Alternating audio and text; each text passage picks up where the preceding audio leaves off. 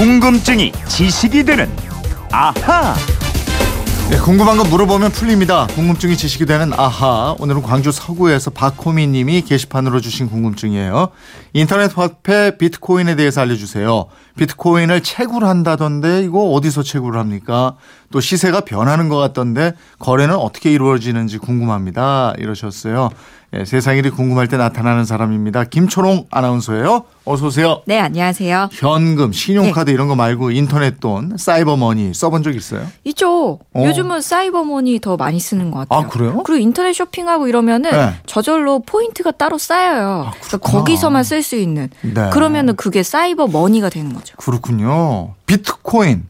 요즘 이게 다시 관심인데 왜 이름이 비트코인인지 이거부터 알고 갈까요? 예, 이 비트코인은 실물이 없어요. 컴퓨터 상에만 사이버 공간에서만 존재하는 가상화폐, 사이버머니, 디지털 머니입니다.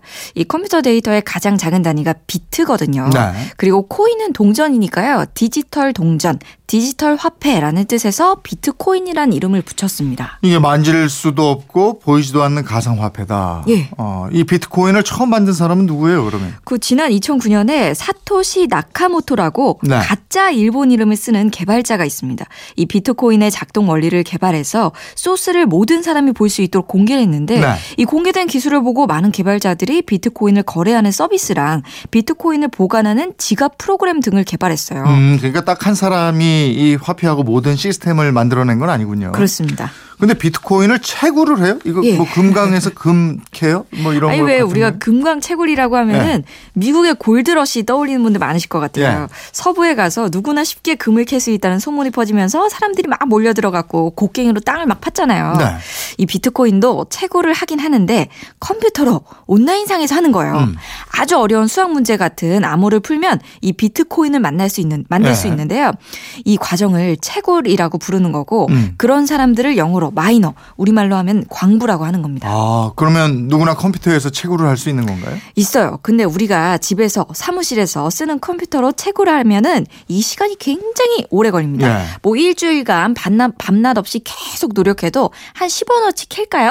어. 100원어치 캐는 것도 굉장히 어렵습니다. 이 비트코인 채굴은 계산 처리 속도가 아주 빠른 고성능, 대, 고성능 대형 컴퓨터로 전용 프로그램을 이용하게 되고요. 네. 일반인은 그렇게 캐낸 비트코인을 돈 주고 사는 게 일반적입니다. 그러면 채굴을 많이 하는 컴퓨터는 무한정 이걸 채굴할 수 있는 건가요? 이것도 그렇진 않습니다. 이 개발자가 100년 동안 2만 아 2,100만 개만 발행될 수 있도록 화폐량을 미리 정해놨어요. 네. 현재 1,600만 개 정도가 개- 발행이 됐으니까 네. 500만 개가 추가로 발행되면 더 이상 만들 수 없다고 합니다. 아, 우리 이제 우리 돈 원화나 미국 돈 달러 이거는 중앙은행이 원하는 만큼 찍어내는데 비트코인은 이걸 마음대로 찍어낼 수가 없는 거군요. 맞습니다. 그리고 일반적 으로 쓰는 법정화폐를 많이 찍어내면은 물가가 오르고 돈의 가치가 떨어지죠. 네. 이 비트코인은 그럴 염려는 없습니다. 그 질문하신 청취자분이 비트코인 시세가 변하는 것 같던데 거래가 어떻게 이루어지는지 궁금합니다 이러신 거거든요. 예, 그러니까 우리가 은행에 예금을 하고 이 예금 찾으려면 통장이 있어야 하잖아요. 네. 그- 그것과 마찬가지로 이 비트코인은 일종의 통장 지갑을 먼저 만들어야 합니다. 이 비트코인 지갑은 스마트폰 앱을 통해서 몇 가지 인증을 하면 간단히 만들 수 있고요. 네. 이 지갑을 만든 다음에 비트코인을 돈 주고 사서 담아두면 됩니다. 이걸 어디서 사요? 비트코인은 어디서 살 수 있는 거예요? 이 주식 투자하는 분들은 증권거래소나 코스닥 시장에서 주식을 사고 팔잖아요. 네. 이 비트코인도 거래소에서 사고 팝니다. 어. 국내에는 빗썸, 코빗, 코인원 이런 거래소가 있고요. 네. 여기서 팔고 싶은 사람과 사고 싶은 사람이 거래를 하고 음. 현재 1 비트코인이 220만 원 정도에 거래되고 어. 있습니다. 220만 원이요? 꽤 높죠. 이 처음에는 얼마였는데? 처음에 출발할 때는 1 비트코인당 1달러, 약 1,100원 정도였습니다. 아, 그래? 근데 이게 220만 원까지 됐다고요? 이게 처음에 네? 1 그러면- 비트코인 샀, 샀으면은 2,100가량 오른 거예요. 와, 이런 투자가 어딨어. 예? 그러면은 지금이라도 이걸 사놓으면 가치가 더 오를 수도 있다 이건가요? 그럴 수도 있죠. 근데 2,100가량 올랐잖아요. 네. 반대로 떨어질 수도 있는 겁니다. 아. 이 비트코인 가격이 3월 말 정도만 해도 100만 원 정도였는데 예.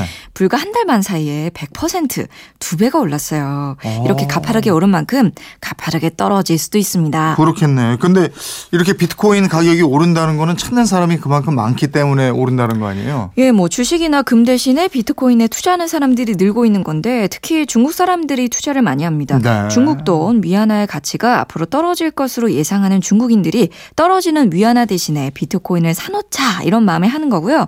또 일부 국가에서는 이 비트코인을 정식 화폐로 인정하려는 움직임도 있는데 네. 이것도 비트코인 몸값을 높이는 요인이죠. 근데 중국이 6월에 비트코인 관리 규제를 발표하기로 했어요. 음. 그래서 이것이 비트코인 가치에 어떤 영향을 미칠지도 지켜봐야겠습니다. 그럼 우리가 돈을 주고 물건 사는 것처럼 이 비트코인 가지고 일반 상점에서 쇼핑도 하고 이럴 수 있는 거예요? 얼마든지 할 수 있죠. 뭐 아마존, 나이키, 버거킹, 바이두 뭐 이런 세계의 수많은 온라인 오프라인 매장에서 결제 수단으로 허용하고 있고요. 네. 국내에도 약 50군데 상점에서 비트코인을 받고 있습니다. 아니 근데 1 비트코인이 200만 원이 넘으면 예. 그리고 이 비트코인 가격이 지금처럼 막 오르고 이러면 거래하기가 좀 곤란하지 아, 않을까요? 이게 비트코인이 가장 높은 단위고요. 네. 그 밑으로 8단계로 세분화가 돼 있습니다. 아, 그래요? 예, 그러니까 100분의 1 비트코인을 1센티코인, 1000분의 1 비트코인을 1밀리코인 아. 이런 식으로 쭉쭉쭉 내려가서 소수점 8자리 0.000000001 이 비트코인을 1사토시라고 하는데요. 이 개발자의 이름을 맨 마지막 단위로 부르기도 했습니다. 그 이번에 랜섬웨어를 퍼뜨린 해킹 그룹 있잖아요. 예. 컴퓨터 복원시키는 대가로 저 복구시키는 대가로 비트코인을 달라 이랬는데 왜 하필 비트코인을 보내라 그런 거죠? 이 비트코인은 돈의 주인이 누군지 쉽게 알 수 없기 때문입니다. 음. 일반 화폐처럼 추적이 쉽지 않거든요. 그러니까 실체가 없고 온라인 공개 장부의 거래 내역이 숫자로만 남을 뿐입니다. 네. 이렇다 보니까 범죄 세력이 비트코인을 이용하는 경우가 많고요. 음. 또 뇌물을 주거나 나쁘게 번 돈을 세탁하려는 사람들이 있습니다. 예. 그래서 가치가 더 높아지는 측면도 있고요. 음. 이번 랜섬웨어 해킹 세력이 약 7만 달러, 우리 돈으로 7,800만 원을 벌었다고 하네요. 7,800만 원이요? 예. 전 세계를 그렇게 놀라게 해놓고 7,800만 원. 그러게요. 그거에. 비해서 약한 그래요. 것 같기도 한데 7,800만 원이 어디예요? 어. 자, 어쨌든 뭐 해커 입장에서 은행 통장으로 받는 것보다도 훨씬 안전하긴 하겠어요. 그렇습니다. 예, 이렇게 범죄에 악용되는 화폐를 그냥 둬야 하나 싶기도 한데, 예. 에, 박호민님 궁금증 풀리셨어요? 선물 보내드리겠고요. 지금까지 궁금증이 지식이 되는 아하 김초롱 아나운서였습니다 고맙습니다. 고맙습니다.